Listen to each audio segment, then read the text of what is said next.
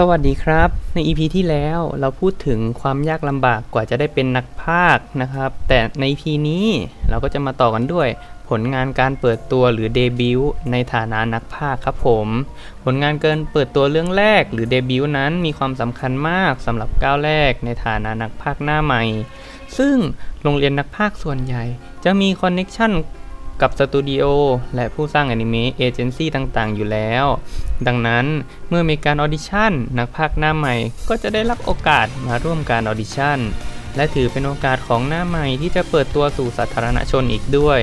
นักพากย์บางคนได้เดบิวต์ตั้งแต่อายุยังน้อย เช่น 19 หรือ 20 ปี ก็ถือว่าเริ่มต้นได้เร็ว แต่นั้นก็ไม่ได้หมายความว่าจะประสบความสำเร็จ หรือมีชื่อเสียงตั้งแต่งานแรก บางคนกว่าจะเริ่มประสบความสำเร็จ ได้รับความนิยมจนมีผลงานต่อเนื่อง ก็ต้องใช้เวลาและความพยายามอย่างสูงเลยทีเดียว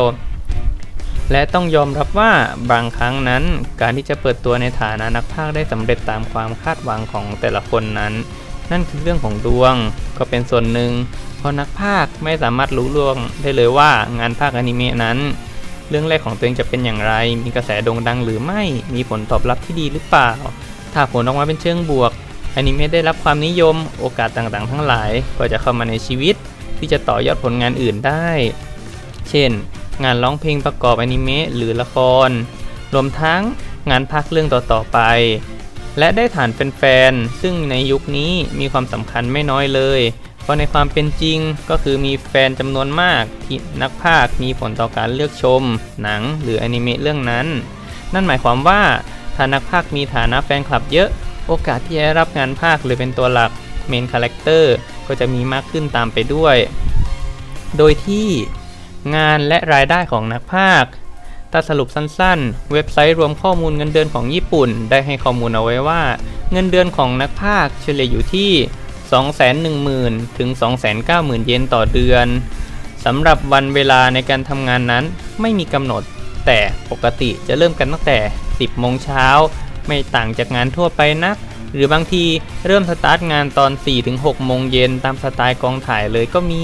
แถมงานที่ต้องทำช่วงดึกก็มีประปรายเหมือนกัน โดยเฉพาะในไลฟ์สดทางวิทยุหรือโทรทัศน์เป็นต้น ถือกันว่างานรอบดึกกับนักพากย์มักจะมาควบคู่กัน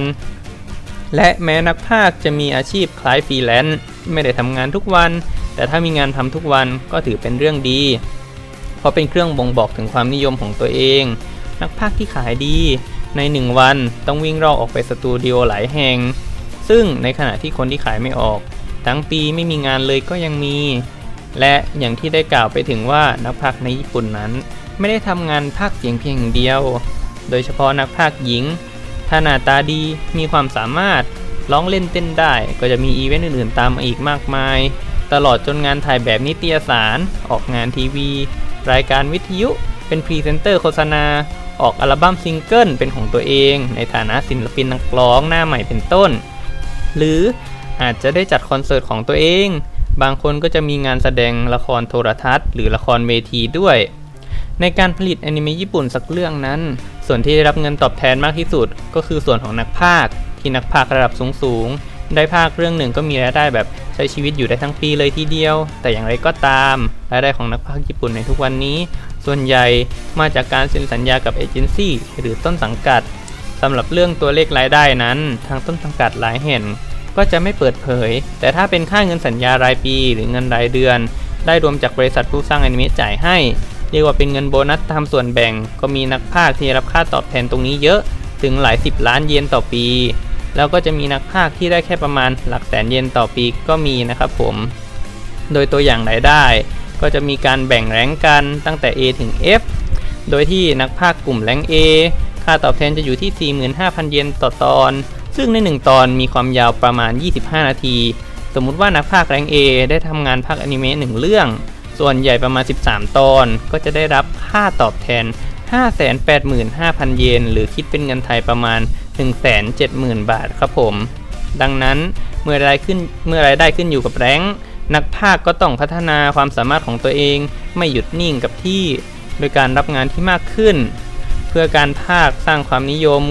ไม่ว่าจะเป็นงานร้องเพลง ออกอีเวนต์ต่างๆ ไม่ต่างกับอาชีพสายนักร้องหรือนักแสดงอื่นๆ ก็วันนี้ประมาณนี้นะครับผม สวัสดีครับ